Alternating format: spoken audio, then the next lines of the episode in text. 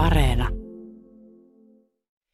Tuntuu hyvältä. Ensinnäkin on ihan tosi kunnia-asia saada olla täällä vieraana täällä. Musta tämä on ihan mahtavaa. Mä kuuntelen tosi paljon itse Yle Ykköstä ja tunnen nämä kuviot tota, niin kuin kuulijana. Ja sitten mä ajattelen, että mun mielestä niin kuin toimittajalle ja haastattelijalle tekee ihan hirvittävän hyvää olla välillä sellaisessa roolissa, jotta hän ymmärtää, mitä se haastateltava käy siinä läpi. Sinun ääntäsi on kuultu Yle Puhekanavalla enemmän. No viimeiset vuodet joo. Ja olette nyt tehnyt ohjelmaa, jossa kysytään mitä vain, vai? Ainakin otsikko on kysy mitä vaan. Voitko kertoa hieman, miten tämä poikkeaa, aika monessa ohjelmassa tehdään kysymyksiä, mutta miten tämä poikkeaa muista? Niin, no tota, niin, miten se poikkeaa tai poikkeaako se, mutta niin. tota, no mä ajattelen, äh, mun tämmöinen tosi uskollinen kuulija, fani on niin kuin sanonut, että se on ohjelma, missä piirretään muotokuva ihmisestä, ja niin varmaan ohjelmissa keskimäärin piirretään muotokuva ihmisistä tyyppisissä ohjelmissa. Mutta tota, mä ajattelen, että tietysti yksi iso asia on siinä, että siihen osallistuu kuulijat. He, laittaa, he saa laittaa kysymyksiä. Siinä on tarkoitus katsoa ihmistä niin kuin stereotypioiden taakse. Mm.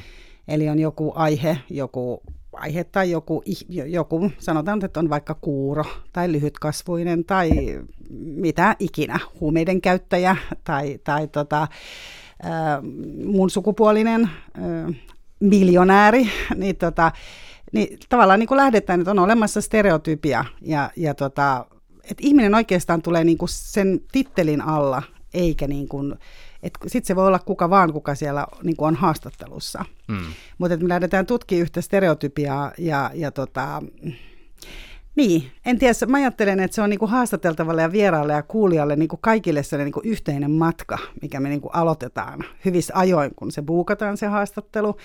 Tai ehkä jo siinä vaiheessa, kun mä mietin vierasta, joka joskus, siihen voi mennä kaksi vuotta, että sitä tavallaan niin kuin miettii, että tämä olisi nyt hyvä ja, ja joltain kysyykin ja sitten kestää ennen kuin se tulee.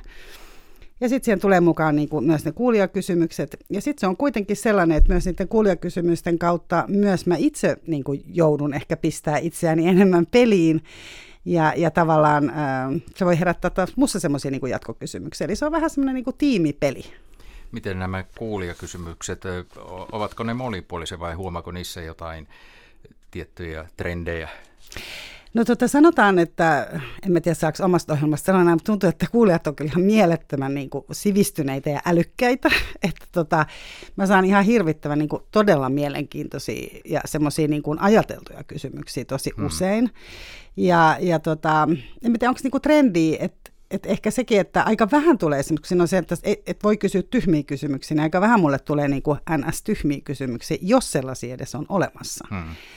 Mutta mä ajattelen, että, että tota, että ihmiset, mä en tiedä kuinka paljon sä esimerkiksi luet koskaan niin kuin, äh, noiden sanomalehtien mielipidekirjoituksia. Mä, luen, mä itse harrastan sitä myös niin kuin muiden maiden kuin suomalaisten lehtien kohdalla. Hmm.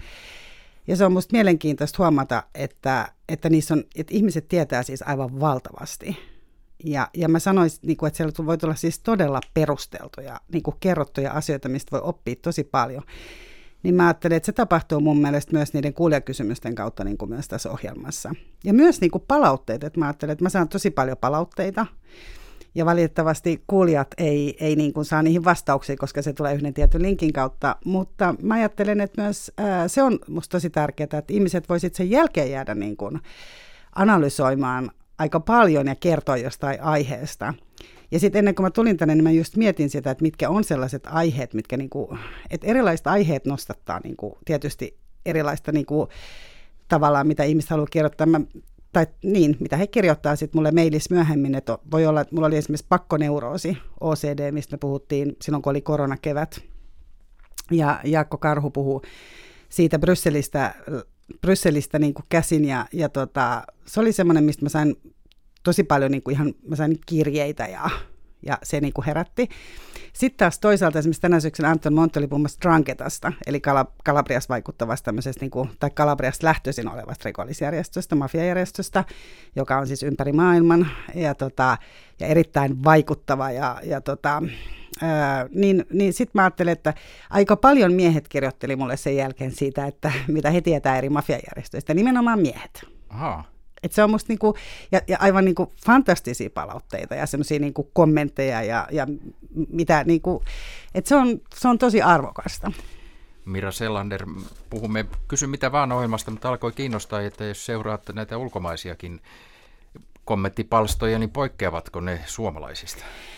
No loppupeleissä mä ajattelen, että ehkä ei. Mm-hmm.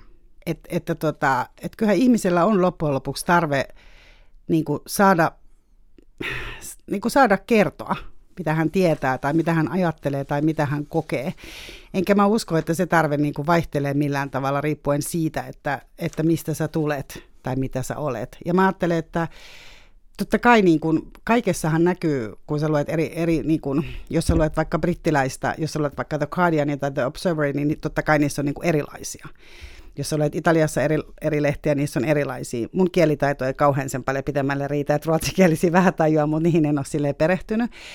Ää, mutta kyllä mä ajattelen, että yhteiskunta vaikuttaa, kulttuuri vaikuttaa, se miten niin kuin suhtaudutaan tiettyihin asioihin totta kai vaikuttaa, mutta pohjimmiltaan ihminen on ihminen. Niin kuin, mm niin kuin kaikessa. Ja mä ajattelen vielä tästä ohjelmasta, mikä on minusta tosi tärkeä sanoa. Mulla oli äh, vähän aika sitten, itse asiassa ihan siis muutama viikko sitten puhuttiin myös niin kuin huumeriippuvuudesta ja niin kuin salaisuudesta, salaisuuden niin kuin paljastamisesta ja siinä haasteltavana haastateltava Janne Huuskonen kertoi siinä sitten, tai sanoi, kysyin häneltä, että miten hän suhtautuu entisenä huumeiden käyttäjänä siihen, että, että tota, jos hän näkee huume, niin kuin huumeita käyttävän, mm. ja tota, niin hän sanoi, että, että kyllähän aina katsoo, kuka siellä on. Me oltiin siis puhuttu, että huumeriippuvuus on sairaus, tai hän, hän sanoi sen niin, kuka siellä on, kuka hän on. Ja mä ajattelin, että se kiteyttää musta aika hyvin tätä, tätä ohjelmaa. Mm. Että sulla on semmoinen joku ajatus jostain, ja sit sä Toimittaja Mira Selander, kun katsoo noita otsikoita, niin ne näyttävät ainakin hieman räväkämmille, mitä joissakin muissa ohjelmissa. Kysy mitä vain Suomen ruotsalaisuudesta, miltä tuntuu kuulua etuoikeutettuun no vähemmistöön. On. Kysy mitä vain lyhytkasvuiselta, luuleeko lapset sua usein tontuksi? Kyllä. Onko kukaan vetänyt hernettä nenään? Ei, ei ja, ja niihin liittyy kyllä se, että mä teen aika paljon taustatyötä ja mm. mä oon haastateltavien kanssa etukäteen silleen tekemisissä. Ja ja jos on esimerkiksi, kysyykö lapset niin kuin, tota, miettiikö, että oletko joulutonttu, hmm. niin kyllä mä esimerkiksi Nikon kanssa kävin sen etukäteen. Siellä oli myös tämmöistä makuuhuoneagropatia-keskustelua liittyen lyhytkasvuisuuteen, hmm. mikä oli mulle esimerkiksi ihan uutta. Mä opin ihan hirveästi näiden hmm. asio- niin kuin ohjelmien kautta. Niin kyllä me käytiin, mä kysyin, että haluuko hän niihin vastata. Hmm. Ja hän halusi. Joo. Ja täytyy sanoa, että kyllähän nämä herättävät mielenkiintoa. Toivottavasti. Nämä otsikot, ja se on vaikea tämä otsikointi muuten. Se on muuten ihan oikeasti tosi vaikeaa. Mm. Joo. No miltä tulevaisuus näyttää? Millaisia, onko uusia ohjelmaideoita syntynyt vai miten? No mä en osaa vielä sanoa kauheasti muuta tulevasta, jos tässä jotain nyt voisi sanoa, kun nythän tässä niin kuin vuoden loppu on meneillään ja, mm. ja on pimeitä ja aletaan tässä niin kuin rauhoittua, niin tässä varmaan on myös tämä flunssakausi, joka vaikuttaa siihen, että välillä tulee uusintoja, että tota, ihmiset sairastelee, mutta, mutta tota, sanotaan niin, että semmo, tunnesyömisestä ainakin tämän vuoden vielä vuoden puolella puhutaan, ja Esa Saarinen on tulossa sitten tämän vuoden viimeiseksi vieraaksi hänen kanssa. Voisin kuvitella, että puhutaan ainakin niin kuin arjen merkityksellisyydestä ja ajattelemisesta, mistä mä oon tosi fasinoitunut, miten me ajatellaan. Hienoa, kiitoksia toimittaja Mira Selander. Kiitos Kysy sulle. mitä vaan Yle Puhe-kanavalla ja Areenassa kaikki jaksot. Kaikki jaksot Kaikki jaksot, Areenasta. kyllä. Ja myös linkki sitten, jos haluaa laittaa sinne vierasehdotuksia tai jotain palautteita, niin löytyy sieltä Areenasta. Sinne voi kirjoittaa ehdotuksia. Joo, ehdottomasti.